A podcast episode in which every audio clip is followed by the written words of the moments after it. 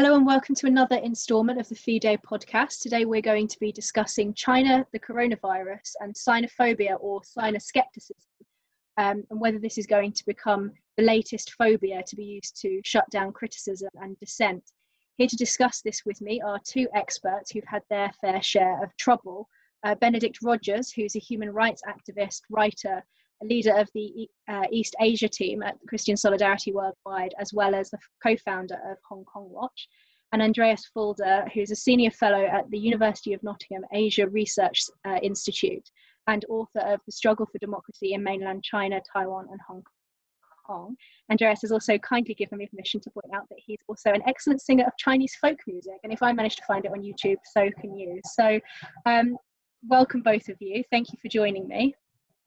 Let's jump straight into the latest news. So recent reports suggest that China has pressured the World Health Organization, threatening to stop cooperating with their investigation if they announced that there was a global emergency, all the while stockpiling medical and protective equipment from the US and elsewhere. And German intelligence suggests that this has cost possibly around 4 to 6 weeks in fighting the virus. US Secretary Mike Pompeo accused China of withholding virus samples needed for vaccine research, and the CCP, having seemed to have misled the global community, the Five Eyes, have accused them of an assault on international transparency. So I'd like to start by asking you both, why do you think that this is the way that China dealt with the virus? And what do you think the global ramifications of that are? Ben, would you like to start? Absolutely. The first thing I should say just before directly answering your question is I think it's incredibly important to distinguish between China and the Chinese Communist Party regime. I know we use China as shorthand, and most of us know that we're talking about the Chinese government. But given that I know we're going to come on later in the discussion to the issue of Sinophobia, it's really important that we do make that distinction. I love China. I first went to China when I was 18. I have many Chinese friends. It's a great ancient civilization that has given much to the world. But it's the Chinese Communist Party regime that's been in power for just over 70 years, which is a fraction of China's history, that is the problem. But in answer to your question, the Chinese Communist Party regime operates really with two fundamental principles, I think, fear and lies, or as Chris Patten put it in his letter to the Foreign Secretary, mendacity, which is perhaps a more diplomatic way of saying it.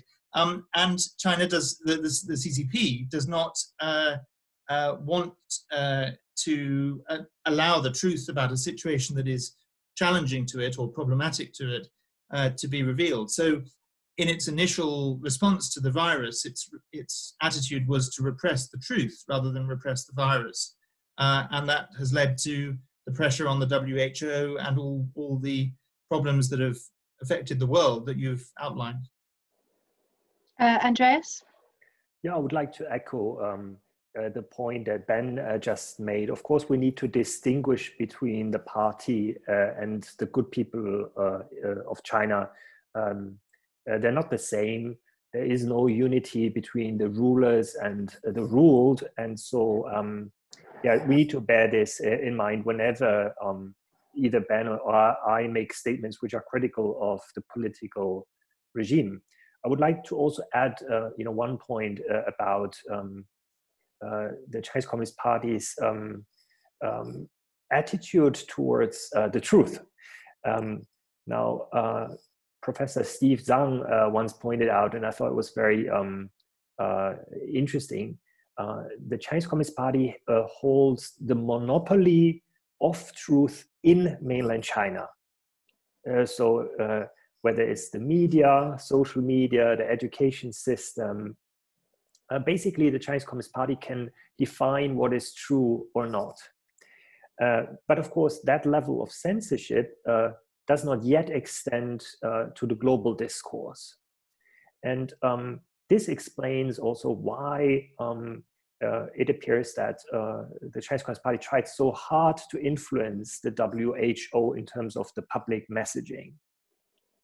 Because of course, having another global pandemic originating out of China is something, you know, that is highly problematic. It's not good for the reputation of China. It does undermine the authority of the Communist Party. And the more we learn about this sorry saga, the more it transpires that indeed the Chinese government has misled the WHO and by extension the international community. How do you think, Ben, that this affects international relations, particularly with international organisations? I'm thinking about the WHO in particular. What's the relationship between China and the WHO and other international bodies? And do you think that their record, as Andreas has been saying, in terms of their respect for the truth, whether this actually marks the end of the credibility of the World Health Organization and puts the relationships of other international bodies with China at some kind of increased risk? Yes, I think we seem to be seeing two things going on in the world, or in parts of the world, which are almost in direct contradiction with each other. We see in the UK, for example, and even more pronounced in the United States, an increasing wakening up to the dangers of the Chinese Communist Party, things that I've been saying for years and was often almost a lone voice, not quite a lone voice because Andreas was saying it too, but now senior politicians who I'd never heard talk about the CCP or China before are saying these things. And I think that's a positive thing. There are calls for a re-evaluation of our policy towards the Chinese regime. But in the international organizations, and particularly the WHO, we're seeing almost the opposite trend, where the Chinese government seems to have extraordinary influence and extremely, I would argue, dangerous influence. And one example of that is the total exclusion of Taiwan from the WHO.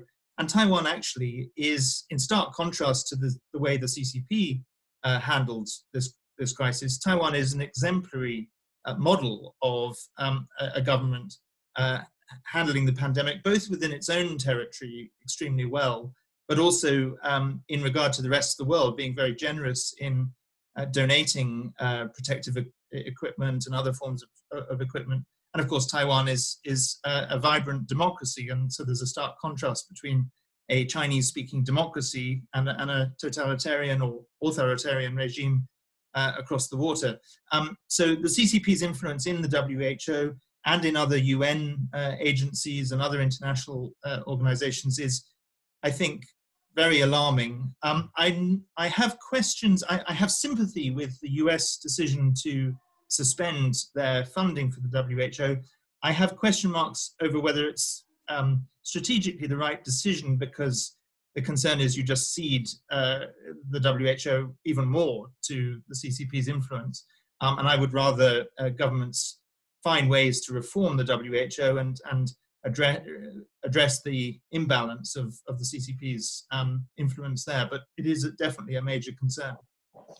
Andreas, why do you think that China was able to put this pressure on the WHO in the first place? I know that there's been talk about the Director General's historical relationship with China when he was in government in Ethiopia.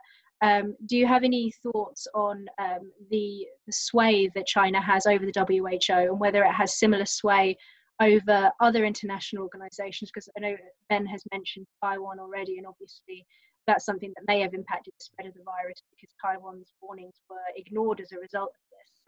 So do you have any ideas about the kind of political implications and also the risks involved with China having so much sway over particular organizations like the WHO?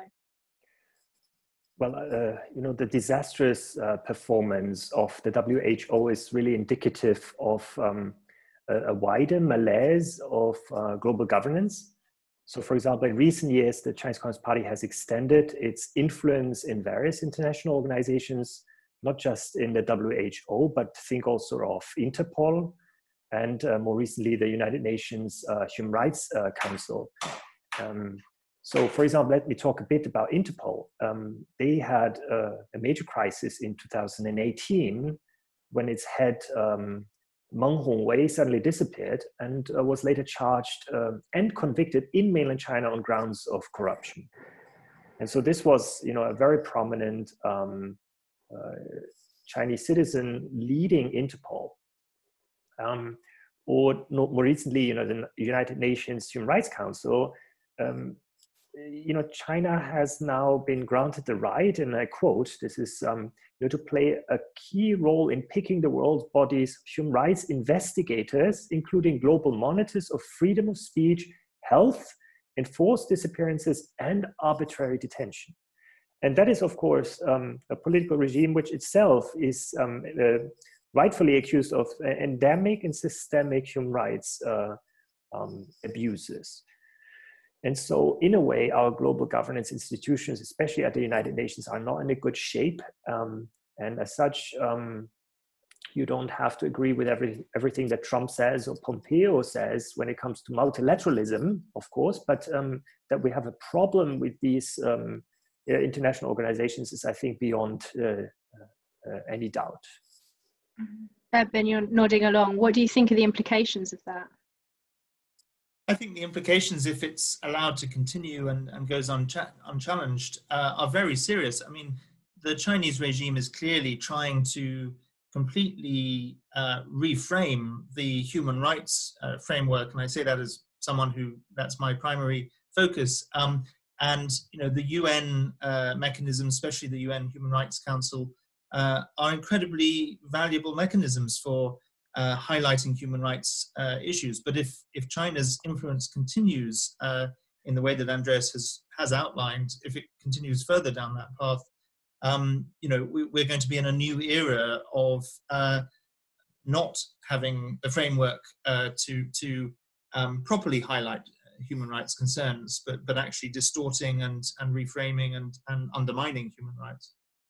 Ben Wallace, the Defense Secretary, he said that China needs to be more open and transparent. And it's been suggested, I think, by some commentators that one of them described the government's response as being weaker than water. And so I was wondering, what do you think that we should be doing to hold China to account? And if so, how? And as you've mentioned, the impact of China on these global organizations and the risks involved with that. What should we be doing to try to sort of leverage our own power strategically to push back against that in our own interests? Ben? I actually recently wrote an article for the website conservativehome.com, which set out 10 ideas, but there were many more than 10. These were just some of the ideas. But I think, first of all, we should be joining other countries in calling for an international inquiry into the causes of the pandemic. China has already opposed that and will continue, I'm sure, to do so. But I think we should be calling for that.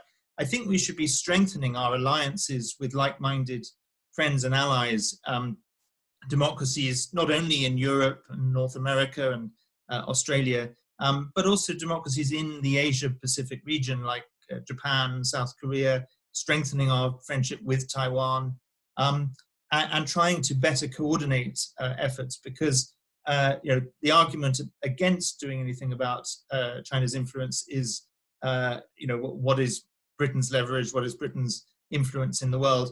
I think that underestimates our influence, because we do still have a disproportionate amount of influence for a country of our size.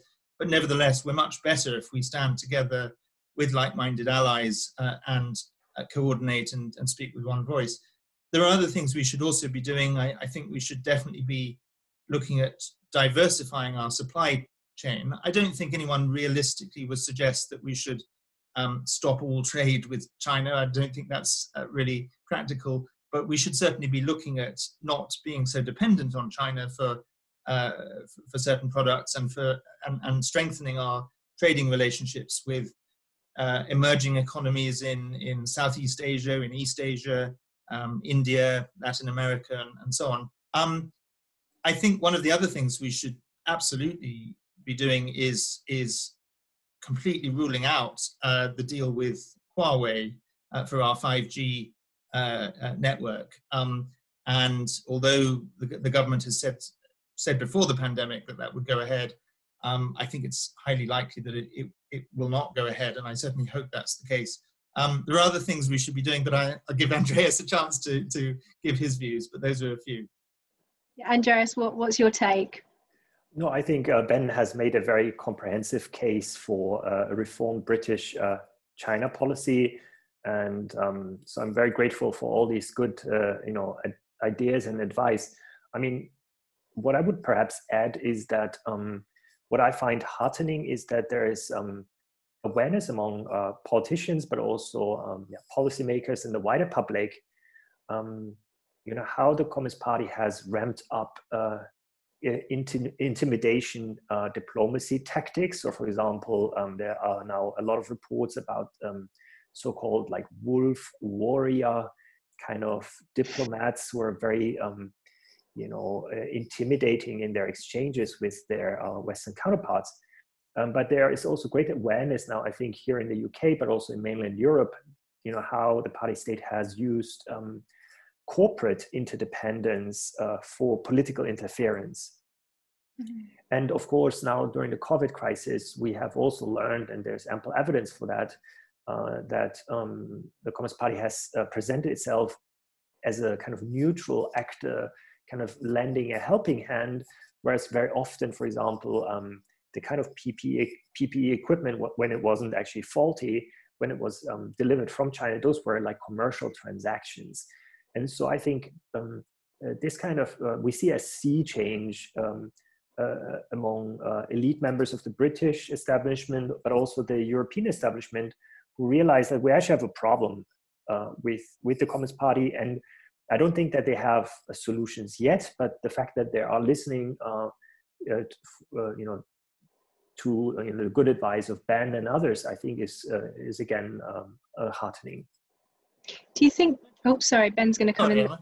So, my apologies. I just wondered if I could add one quite key point that I missed from my list, and that really builds on what Andreas has just said, which is on the human rights front. I think there has been, until recently, a very worrying tendency based, I believe, actually on a myth, and the myth is that in order to trade with China, in order to have good engagement with China, you have to kowtow and you have to be silent on human rights issues, at least in public. And I've always believed that to be a myth, and I think there are other countries that have shown themselves able to speak out and still trade. But given both in mainland China and, of course, the erosion of freedom, dramatic erosion of freedom in Hong Kong, amounts to what pretty much everyone says is the worst crackdown on human rights, certainly since the Tiananmen massacre, arguably in some respects, particularly in regard to religious freedom, since the Cultural Revolution, the situation of at least 1 million Uyghurs incarcerated in prison camps, and many other examples that I won't list here. But I think we should be speaking out much more robustly on the human rights issues, and actually looking at accountability mechanisms, particularly for what amount to mass atrocities in the case of the Uyghurs. And with the Conservative Home article, we should stop Operation Kowtow and start Operation Stand Up Tall. Couldn't agree more. Just a quick question relating to both of the points that you made. How much do you think that there's so... Andreas, you mentioned the sort of strategy of diplomacy that China seems to have gradually developed. It's much more aggressive and nearing on bullying, although I'm sort of hesitant to use the phrase.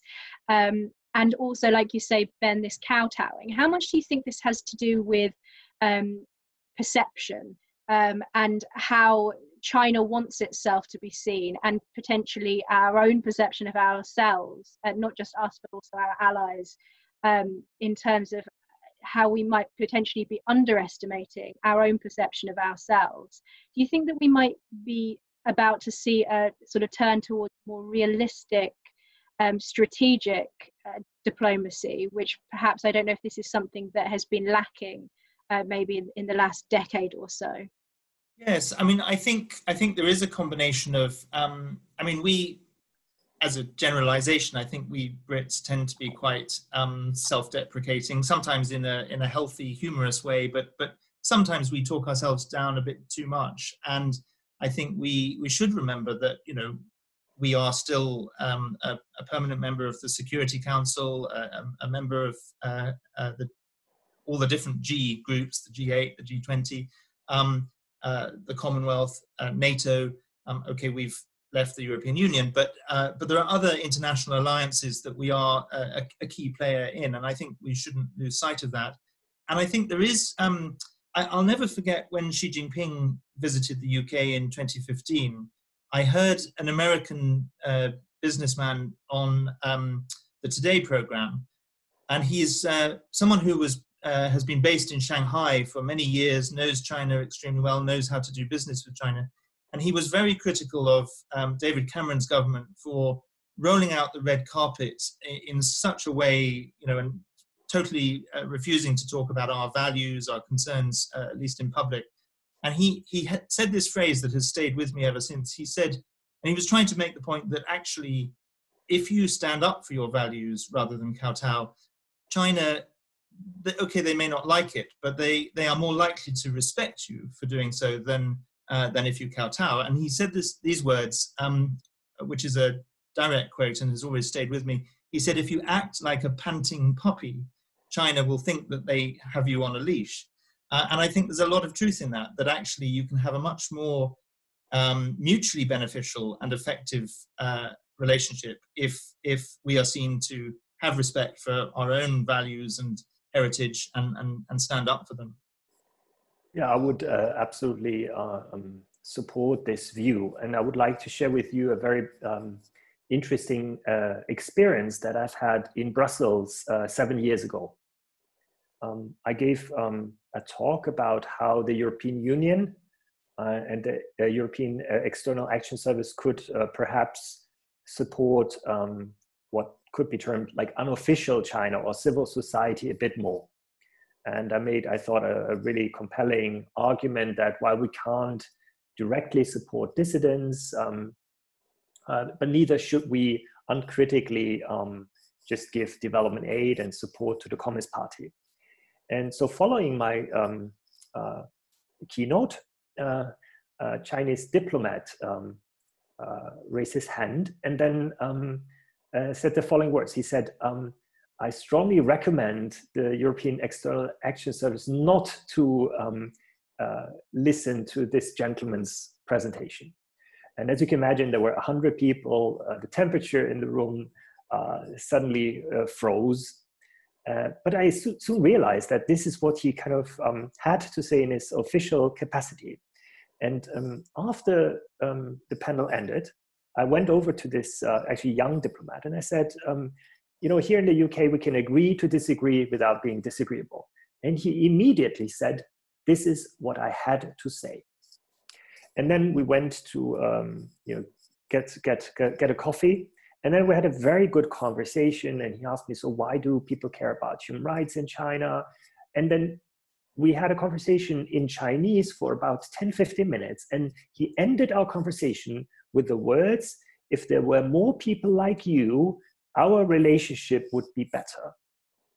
So the same person who in front of 100 people kind of dismissed everything I said as politically incorrect and as hugely detrimental to the EU-China relationship, in private said, people like you are the people we need to have a better relationship. So all I can say is this is the kind of cognitive dissonance that we see when we deal with official China. And I think more people need to understand, you know, these layers and these complexities. Strategically speaking, so yesterday there was that letter that was sent to, signed by 20 MPs, was sent to Liz Truss, the Trade Secretary, asking for the government to ensure that China, that our trade with China is more consistent with our strategic interests. And they wanted the government to reassess our trade and supply security, something that you already mentioned, Ben, in terms of diversifying our supply chains and so on. And this was in response to a report by the Henry Jackson Society that found that we were particularly dependent on China in critical areas like pharmaceuticals, antiviral drugs, antibiotics, consumer electronics, metals, things like that. And also, you mentioned as well Huawei and the 5G network. And I think this has been referred to by some as the digital Silk Road. I'm not sure if I'm getting that quite right. But I was wondering whether, Andreas, you agree with Bob Seely that we need to be weaning our dependency off China. What are your thoughts on this, and how do you think that that connects to what you were just saying about the sort of way that the Chinese operate, which is not necessarily the same as you might expect from other countries? Well, I recall that the Foreign Affairs Committee published a report last year, making it actually quite clear that the Chinese Communist Party is in a way a threat to our international liberal order. And so I think one needs to recognize that simply by us, let's say the British, the mainland Europeans, the North Americans trading with China hasn't kind of sped up, you know, liberalization or even ushered in political democratization in China. And this is now very clear because under General Secretary Xi Jinping, we have seen really a shift from what could be termed like hard authoritarianism towards one-person dictatorship and totalitarianism. And therefore, even a commercial relationship with mainland China is not you know, a value-free proposition. Yes, evidently, you know, British and European traders and investors can make money in China, but whilst they are enriching themselves, they're also making, you know, a very problematic political regime more powerful. And therefore, I would think that actually, and Ben just spoke about it, a certain extent of economic decoupling is a must, in particular in industries which are of national security interest. So IT, health industries, but I would actually even include education, for example. We have had a very worrisome like reports about the encroachment on academic autonomy, for example, not just here in the UK, but also in mainland Europe. And again, the Chinese Communist Party didn't play a positive role in this regard. And so, for example, ring fencing, you know, the public expenditure for you know, higher education would make sense. And going back to, let's say, a publicly funded, you know, higher education sector is not just, it doesn't just make sense from you know, the interests of, you know, the British public, but it also makes national security sense. And Ben, how does China use trade as a kind of tool for geopolitics? Because I know this is obviously a big topic with all of the stuff around the Belt and Road Initiative. What's your take on, as we were saying, that the need to decouple from our, or wean ourselves off of our dependency on China? How do you think that we should be doing that? And what are the risks of the way that China uses trade politically in a way that other liberal democratic states wouldn't? Well, I think there are several points on this. I think China in its rhetoric clearly makes a lot of threats over trade when countries do things that it doesn't like. We've seen even just in recent weeks, particularly with Australia, as Australia has talked more about the need for an international inquiry into the pandemic, the Chinese regime has made all sorts of threats about stopping the imports of Australian wine and beef and other goods. And of course, at times they do follow through on their threats, but I think more often than not, actually, their bark is worse than their bite. And there've been examples, if you look back over recent years, where there might have been a temporary freeze, but at the end of the day, you know, although the regime is ideological, they're also pragmatic in terms of wanting to sell us products that we want to buy, or buy our products and services that they want. And in the end, trade isn't as significantly impacted as people fear. So they use it as a threat, but they don't necessarily always follow through for the long term. But in answer to the second part of your question, how do we decouple? I mean, I just think that we should be, and I actually said this in an article some months ago, long before the pandemic. So actually, it's something I've been thinking about for a while, that if we want to be what the government calls global Britain, well, there's a difference between global Britain and China Britain or CCP Britain. And that doesn't mean we shouldn't have a relationship as much as we can with especially the people of China, if we can minimize the links with the CCP regime. But we ought to be looking at developed economies in East Asia, like Japan, Korea, and Taiwan, emerging economies like Indonesia, obviously long-standing places like Malaysia, Singapore, Latin America, and elsewhere. And I actually think we may well, this is a separate issue, but related, one of the things that may come as a result of this pandemic is we may end up actually investing more in our own production at home, which I don't think is a bad thing. I would never want us to pull up the drawbridge and say, let's do it all at home, or, you know, Britain first. That's not me. I want Britain to have very much a role in the global, on the global stage, but that should be truly global, not, and I think we've put our eggs too much in one basket, and we should spread them out a bit more. See Andreas nodding along. Have you got some thoughts on how we might decouple ourselves? Well, actually, I just would like to add some complementary points here, because I do teach a module about EU-China relations and, of course, also UK-China relations. And my students are always actually fascinated by the following fact. You see, from our British perspective, actually, British exports of goods, I should say, not services, yeah, because services are more or less restricted in the Chinese context. They only make up about 10% of British exports to the European Union. So 1/10. Also, in terms of imports from China, they make up less than 20% of what we're importing from mainland Europe. So, regardless of what people think about Brexit and the economic implications, I think the idea that somehow trade with China will kind of, pick up the slack, so to speak, and kind of help cushion the blow of leaving, the European market, I think is fanciful. But what that also means is that actually, in a way, our so-called, quote unquote, dependence on the Chinese market has been completely overblown. And let me just make one more point.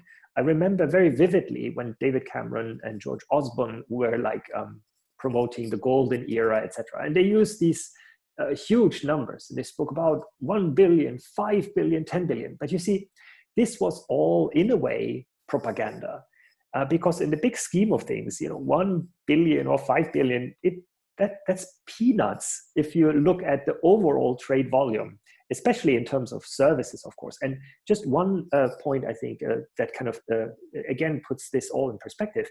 In 2014, the European Commission published a memo which made it very clear that all of the European member states, their combined trade and services that they sell to Switzerland, that amount is higher than what they export to China.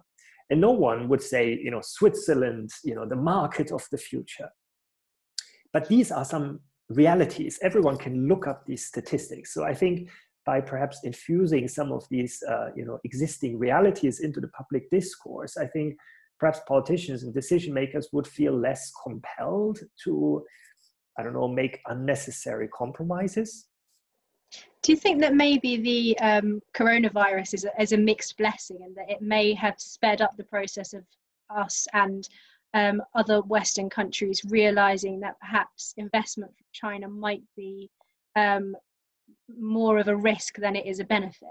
Yeah, absolutely. Let me give you an example from Germany, which is my country, like much longer than I have lived in Germany. But of course, I do still follow what's happening there. And the problem with German China policy, for example, is that the car manufacturing industry has an outsized influence on the government, because they do sell a lot of cars, like BMWs, Audis, VWs to China. But the problem with that is that actually, in the big scheme of things, these are very narrow corporate interests that should not override, let's say, the German national interest. And in a way, as you just mentioned with COVID-19, I mean, the economic losses will be gigantic. And so in the future, I think if, you know, the CEOs of VW and BMW say, well, you need to protect our export market in China, then people can say, but, you know, COVID-19 totally, well, not destroyed the German economy, but, you know, led to a recession. And, you know, if you then weigh those two things against each other, then it's quite clear that, you know, these, you know, very narrow, you know, corporate interests should not trump, you know, the national interest. Mm-hmm. Ben, what do you think about the sort of the risks of Chinese investment? Because I know there's been a lot of talk about particular countries that get a lot of investment from China and then they end up completely indebted to them and vulnerable to their bullying tactics. What are your thoughts on this? Yeah, I think it's a very big concern. And I mean, we see that particularly in the what we generally term the developing world. It's not a phrase I really like, but people know what I mean by that, where, for example, you know, in somewhere like Sri Lanka, China now effectively owns the port. They own ports, I think, in a number of other countries, and quite a number of countries have found what appeared to be much needed assistance has turned out to be a kind of stranglehold on them, where when they are unable to pay back the debt that they owe, China then ends up actually having control of strategic things like ports. And you know, we talked earlier about certain sectors, even in our own economy. I hope we never end up in that situation of actually being so indebted to China that they take control because we have no choice. But at the moment, we do have a choice, but we're actually voluntarily giving them stakes in, you know, in British Steel, and we're talking about Huawei, and you know, we had the nuclear power issue with Hinkley Point, and it just seems to me, and there was talk, of course, of the high-speed rail link giving Chinese companies a stake in that too, and it seems to me to be mad. Ian Duncan Smith, in a debate on Huawei earlier this year, said that we would not. And I don't, Andreas, forgive me, this may or may not be appropriate analogy, but I'm quoting Ian Duncan Smith. He said, we would not have given a stake in our telecommunications network in the 1930s to German companies that were involved in providing surveillance for Auschwitz. And we wouldn't. And so why are we doing that with Huawei? So I think there are all sorts of issues and dangers with not all kinds of Chinese investment, but certain sectors and certain ways. James Forsyth wrote an article in The Spectator where he basically said that he thinks that Sino-scepticism is going to become a feature of the Tory party going forward, and actually that it might serve as a kind of unifying force after Brexit. And if that is the case, then we might see it's likely that we will see the left going in the opposite direction and being, I suppose you could call it, Sinophilic. What do you think that there is, and this is a big question, and we've covered some of it already, but what do you think that there is to be sceptical about China? What is the nature of the Chinese state? I know that, Andreas, you've spoken about this before, and the sort of the ways in which China is a communist country. What are the things that we should be wary about? It's an excellent question, and you know, sometimes people ask me, you know, why should we care, for example, about, you know, how China is being governed? Yeah, and often it's very hard-nosed realists who kind of put this to me, but I tend to answer this way: it matters because, of course, the Chinese Communist Party tries to protect its authority within China. They do so through carrots and sticks, and I call them like the rule by bribery and rule by fear.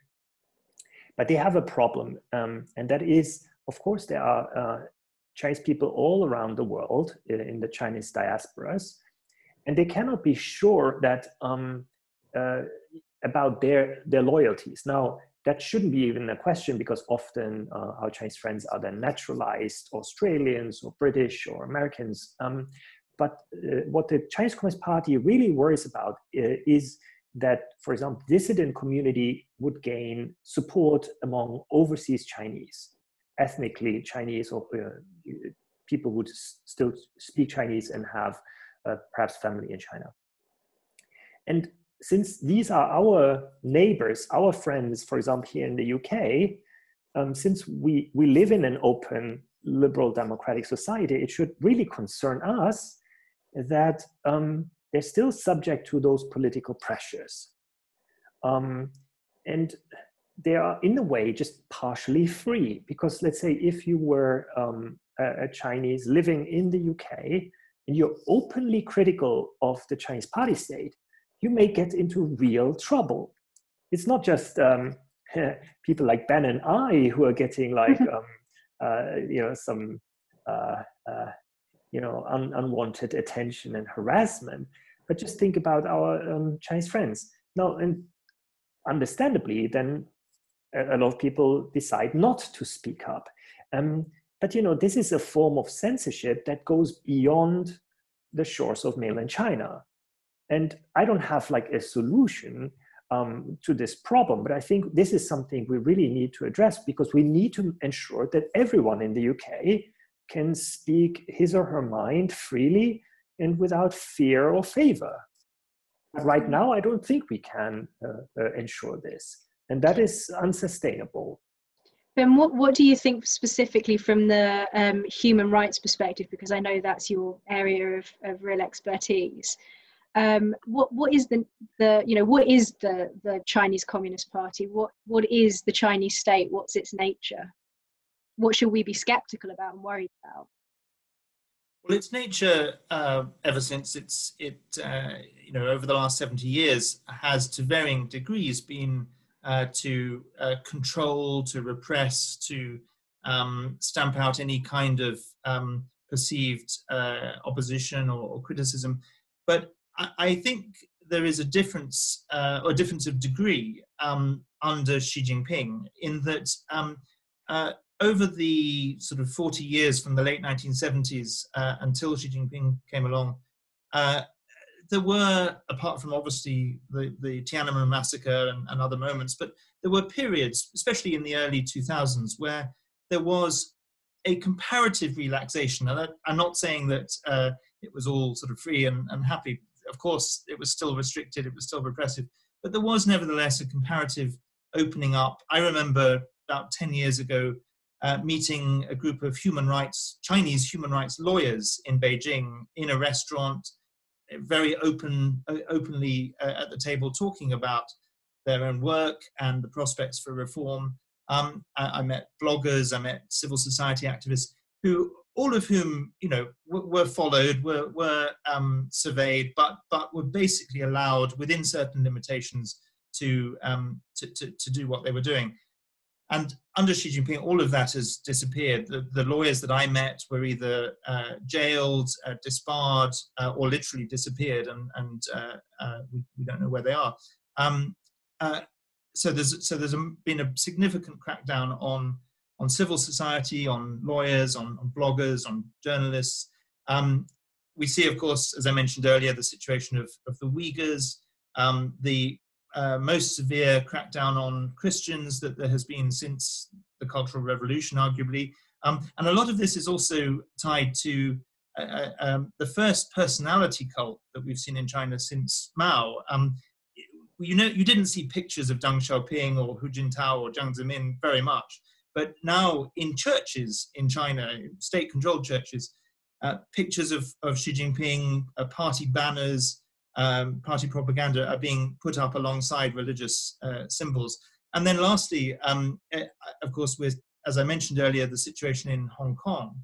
And I think there are two things to say in summary on this overall human rights situation. One is that all of the human rights violations, and especially those that reach the level of mass atrocities, are violations of international human rights laws and norms.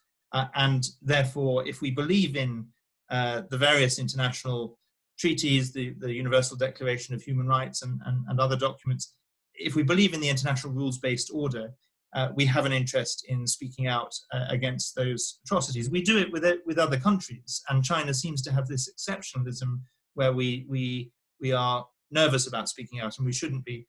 But in the particular case of Hong Kong, we have an added both interest and responsibility for two reasons. Firstly, Hong Kong is still a major financial hub, but its success as a financial hub is underpinned by the principles of the rule of law, transparency, openness, and Hong Kong's autonomy.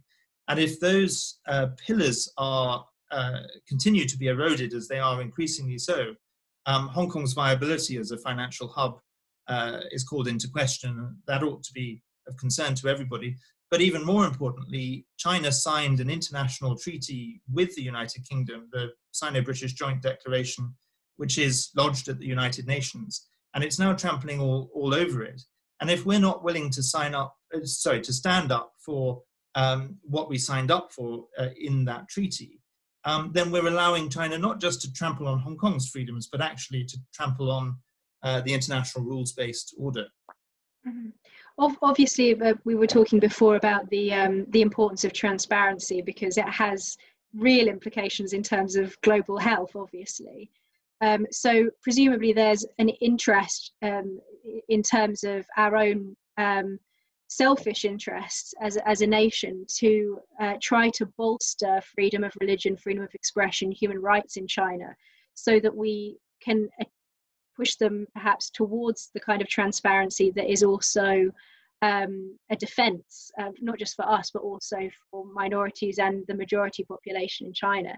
How do you think that we can work towards that in China, given that there's obviously this censorious element, and China has obviously been quite adept at censoring criticism even outside of its borders? What's the you know, if you had any recommendation of how we might go about, or even the government might develop policies that would help to support that? I know, Andreas, you mentioned supporting civil society.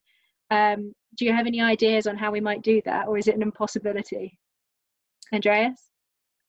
Okay, I think one really hard nut to crack, but ultimately, you know, this is something that should be discussed, you know, by politicians and foreign policy makers, is under the conditions of what is often called the Great Firewall of China, which is, of course, the censorship of the Chinese internet, it is very difficult, I think, for us to actually have an open-ended dialogue with our Chinese friends. Because if the Chinese Communist Party has the ability to shield the Chinese population from what they deem inappropriate information, then we're always going to deal with this information asymmetry. It doesn't mean that, of course, our counterparts are not well informed. There are people who use the VPNs and who are also active, let's say, even on Twitter. But you see, for the broad masses of people, I think the Great Firewall is a big problem. And to have an entire country basically running its own intranet is the opposite of, you know, a global or international community. And then, of course, add to that, you know, the language barrier and cultural differences. All of that makes it even more complicated on both sides to have a, you know, constructive dialogue. And so perhaps, you know, depending on whether or not, for example, this investigation into the origins of COVID-19, you know, how that makes headway, if, for example, the authorities say we will not have it, then perhaps a rather unfriendly countermeasure would be to say, okay, we will provide free internet in China by like sending up more satellites and ensuring that whoever in China wants to go online can do so. You know, I mean, these are ideas that have already been developed and you know, shared in previous years. Now, how realistic is it that, you know, Western liberal democracies will get their act together and do this?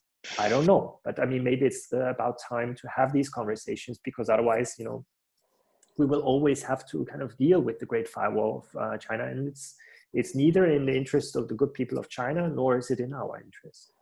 Ben, how should we scale the Great Firewall of China, besiege it?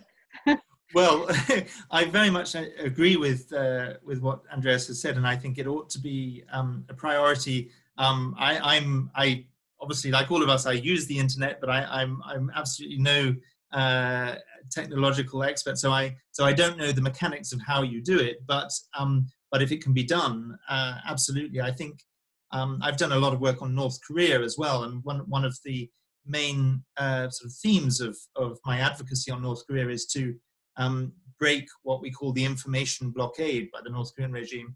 And I think the same applies perhaps even more so to China. So we should definitely be doing that. But if I may, could I just add one other thing that on the human rights front I think we should also be doing, which is that there's been a lot of talk in the last year or so about Magnitsky-style sanctions generally. And I know that from what I hear that Dominic Raab as Foreign Secretary is a real champion of Magnitsky-style sanctions in general. I think as a backbencher, he was one of the leading proponents of the initial legislation.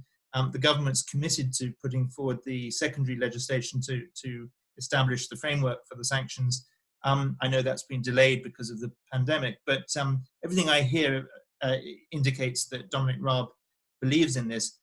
But if you don't apply Magnitsky sanctions to individuals in the Chinese Communist Party who are responsible for the incarceration, the torture, the slavery of more than 1 million Uyghurs and many other human rights abuses, you know, who do you apply them to? If you can't apply them to one of the worst human rights situations in the world, then of what value are they? So I would argue looking at applying Magnitsky sanctions to targeted individuals, not China as a country, not Chinese, ordinary Chinese people, not blanket sanctions, but targeted sanctions, I think should be in the toolbox.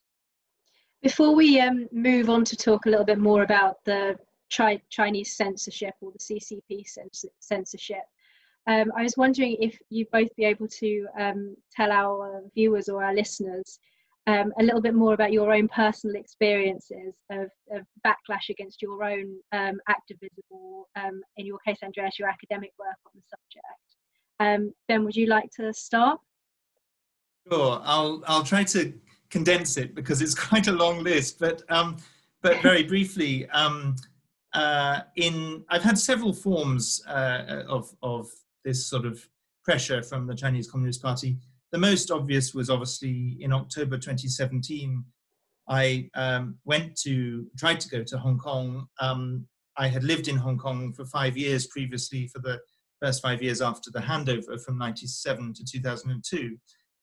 And when I went back, and I've been back many times over the years, but when I went back in October 2017, I was taken aside at the airport and told that on the instructions of Beijing, I was not welcome in Hong Kong and I was put back on a plane. And since my case, there've been a number of other foreigners who've had the same thing happen. And in fact, the Financial Times Asia news editor who'd been based in Hong Kong was expelled from Hong Kong. But I think I was certainly one of the first Westerners to have this happen. Some advantage to that incident, although I would never have sought it and definitely didn't want it, was that it did generate quite a lot of publicity. And I very much encouraged people to turn that publicity into attention on Hong Kong. I didn't want publicity for myself, but if it could be used to spotlight what we were already seeing then, and it's got much worse since, but the erosion of freedom in Hong Kong and autonomy, I wanted it to serve that good purpose. And it drew a statement from the Foreign Secretary at the time, who's now the Prime Minister. It was raised in both houses of Parliament and got quite a lot of media attention.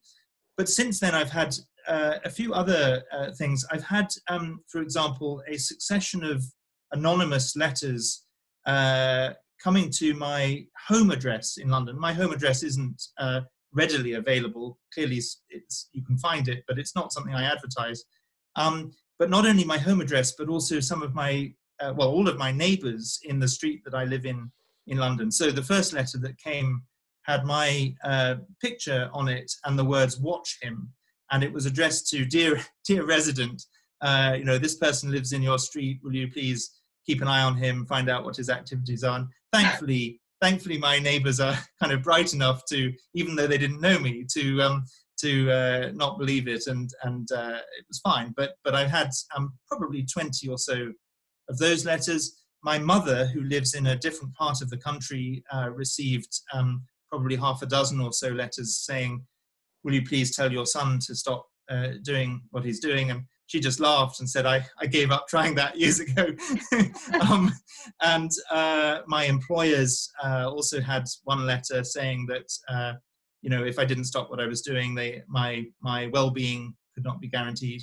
I've also had emails saying the same thing. Whoever is behind this seemed to start off with post and then sort of moved into the 21st century a bit belatedly and started causing chaos on email, both with me and then by sending fake email addresses in my name. Andreas, I'm sure, will want to add to this, but emails using my name in a totally fake email address that have been sent to MPs and prominent journalists and others.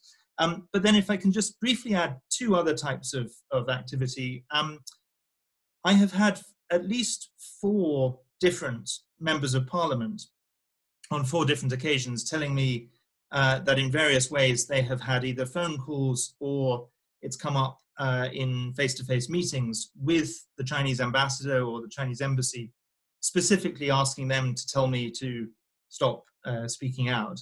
To their credit, all four MPs, you know, made it clear they were not telling me to stop. They were just letting me know that they'd had these lobbying efforts by the Chinese embassy.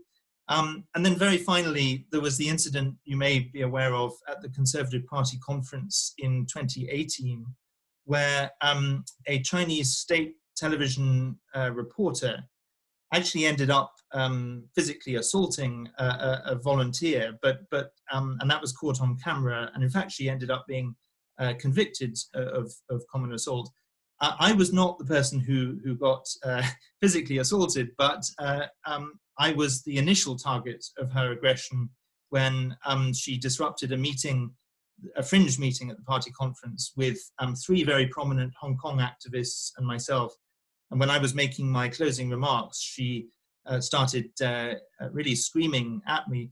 And it was interesting, actually, the thing that caused her to be so angry is very relevant to the topic we're discussing today, because I had said in my closing remarks that I wanted to emphasize I am not anti-China. In fact, I'm very pro-China as a country and as a people.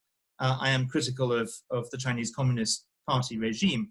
And she then started really screaming at me furiously, saying that I was a liar and that I was trying to destroy China, as if I had that capacity, and that I was, you know, a threat to China. So that was, and I'm sure it was not an impromptu moment. I'm sure it was planned and staged, and she seized her moment at that point to presumably send me a message that you know, they're watching me and they're interested. I'm just amazed that a country of that size and supposedly a country that wants to be seen as a superpower, for example, begins a meeting with an MP, as has happened, the meeting that was supposed to be talking about global issues like climate change and trade and other key international issues. The first thing on their agenda was, "Will you please get Ben Rogers to shut up?" And I'm rather surprised by that. Is this all very familiar to you, Andreas? Well, your experience. Ben and I were meeting, let's say, virtually for the first time, but we do know each other. And Ben, another Hong Kong and human rights activist Luke de Pulfour, and actually also the chairman of the Foreign Affairs Committee, Tom Tugendhat, including myself, we all have been victims of a cyberbullying and smear campaign over the past 6 months at least. And in the case of Ben, this goes back even a couple of years now.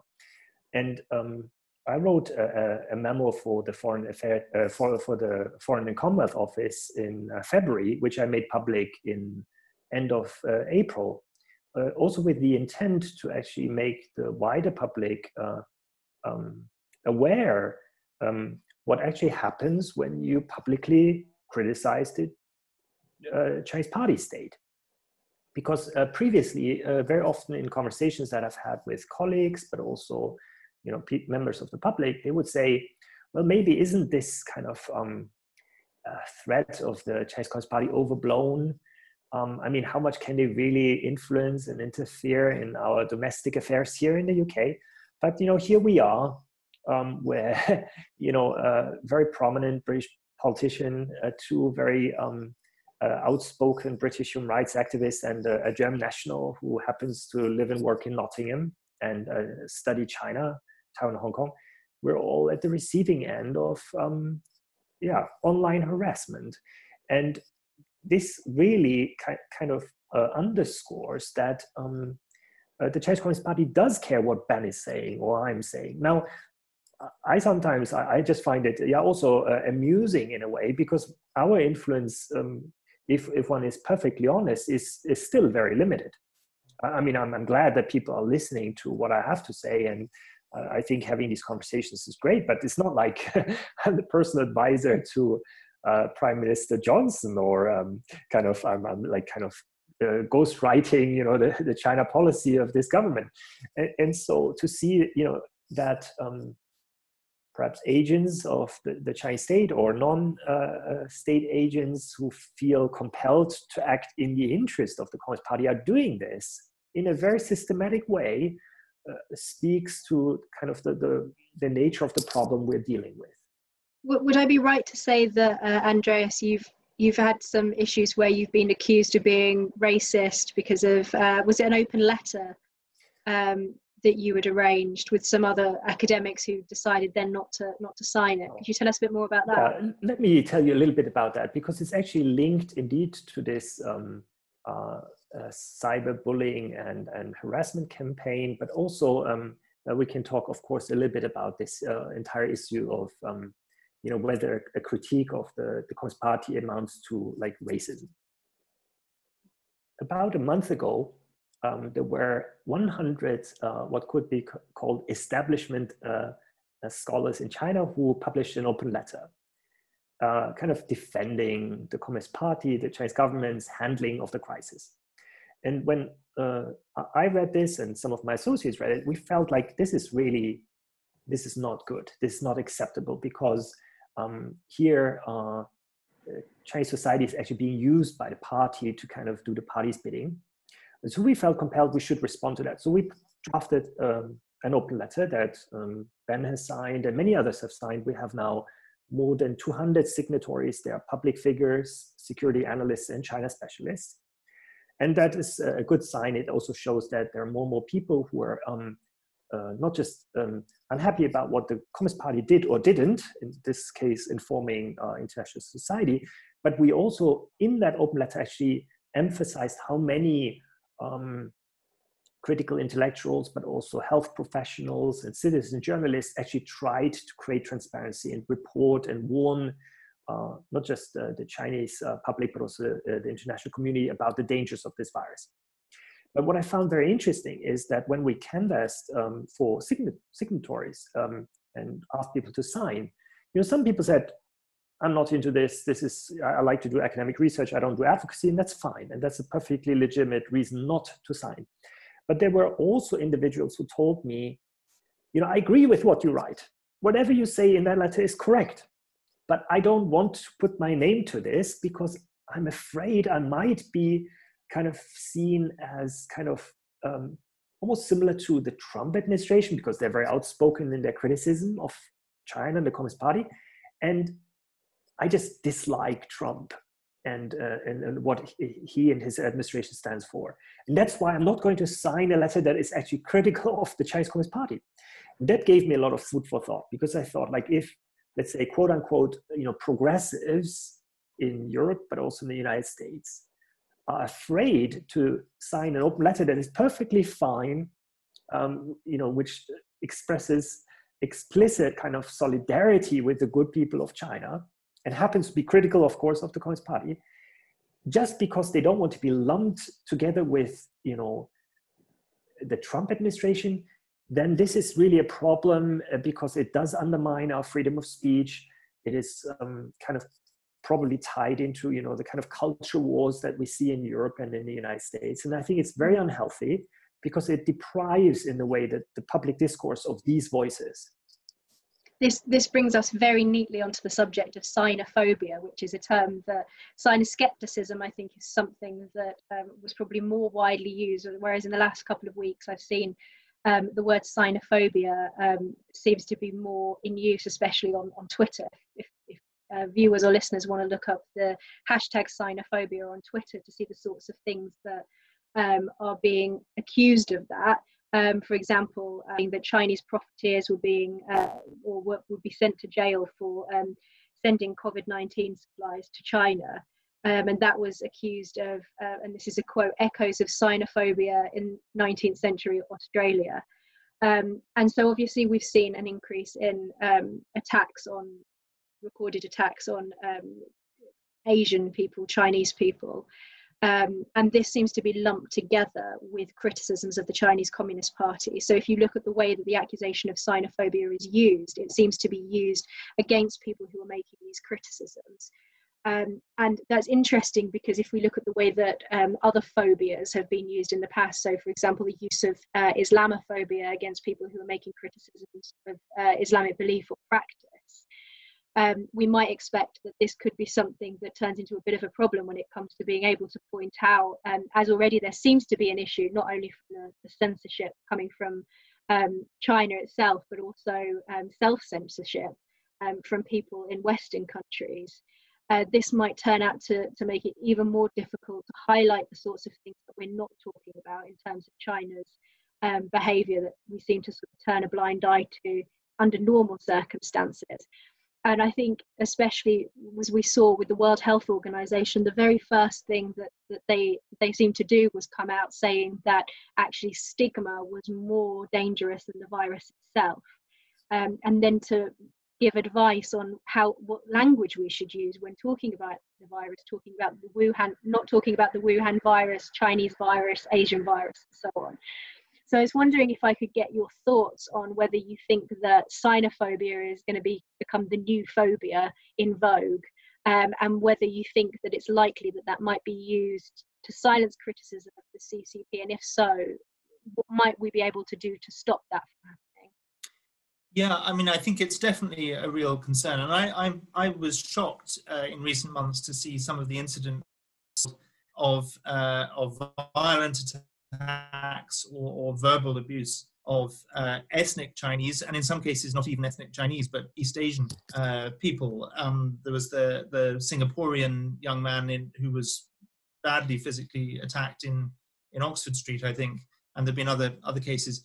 And I've been very, very proactive on my social media and any other opportunity to condemn such incidences.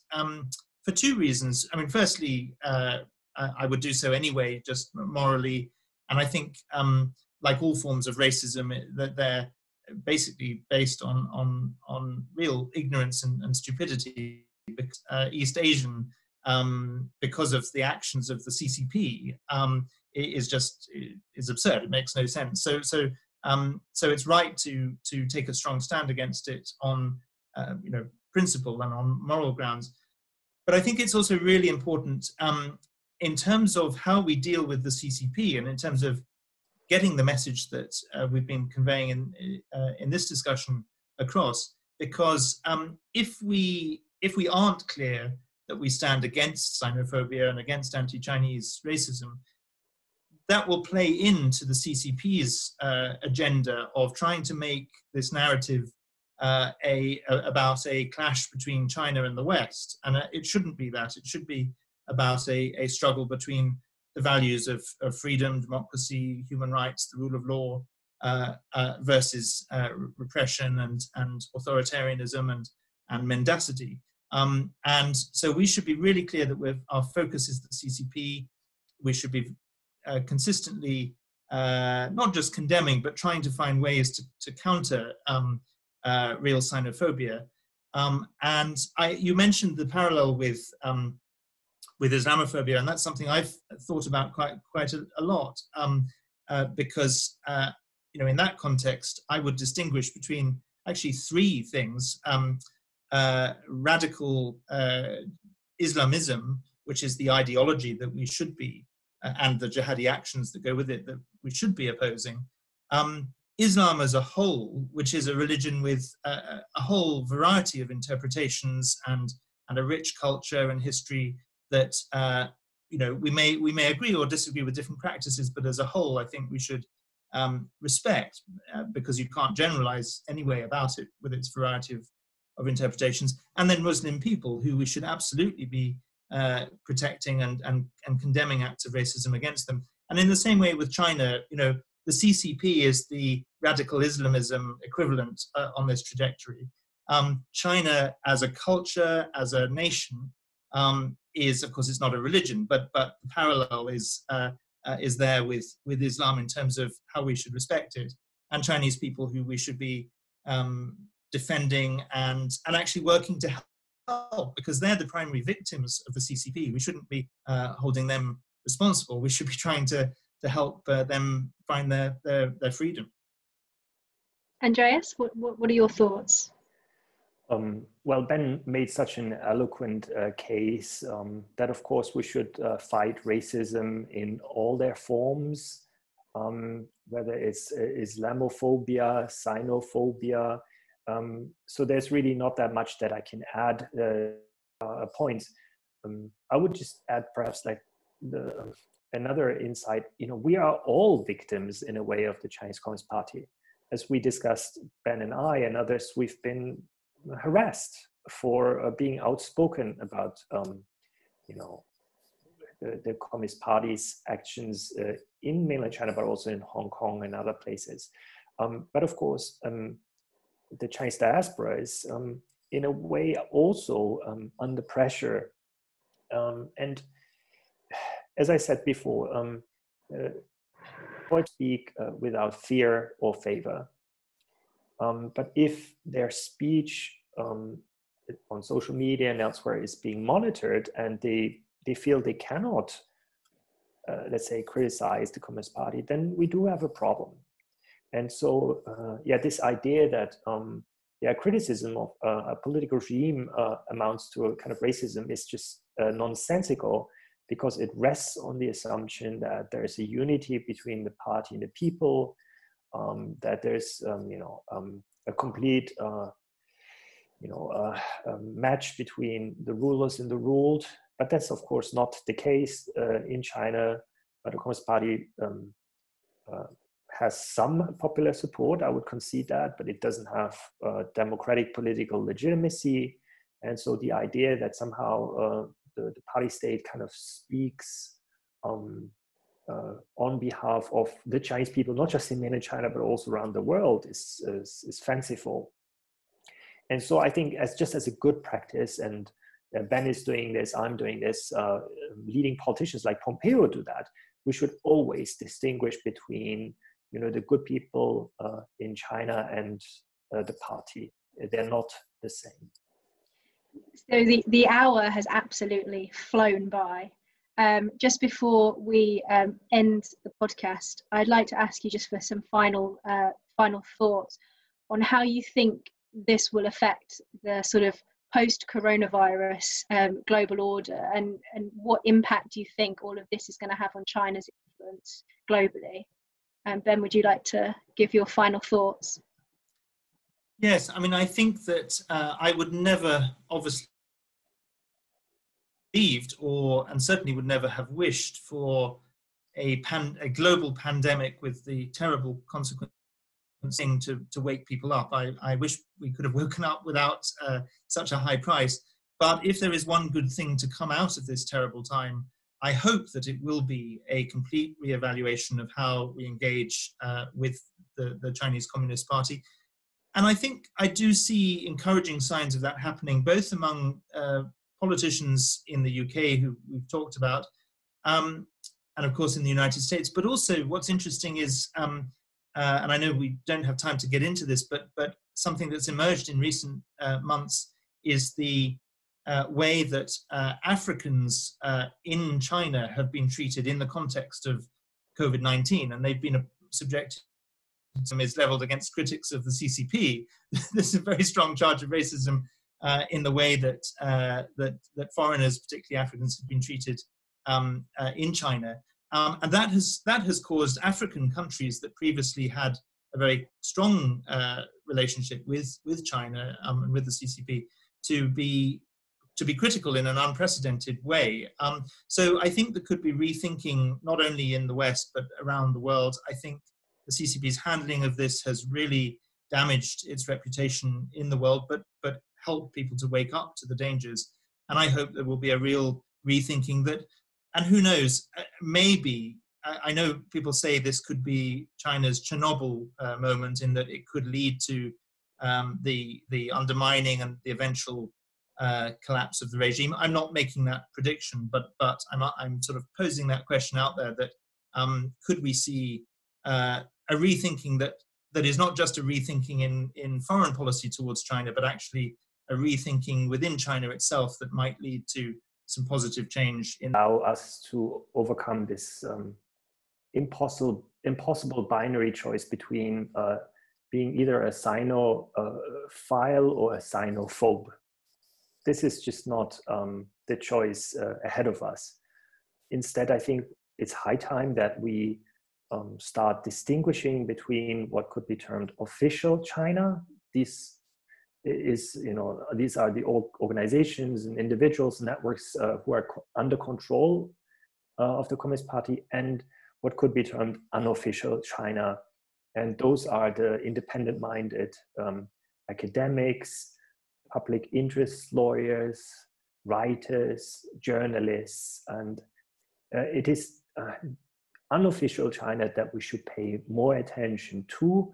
And I think it's high time for us as members of the international community to stand in solidarity with the good people in mainland China who are calling for greater freedom of speech and freedom of expression.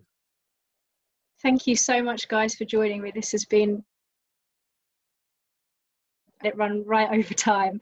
I hope everybody who is watching has enjoyed the video. If you did, please like, subscribe, keep an eye out for our future podcasts, and thank you very much for watching.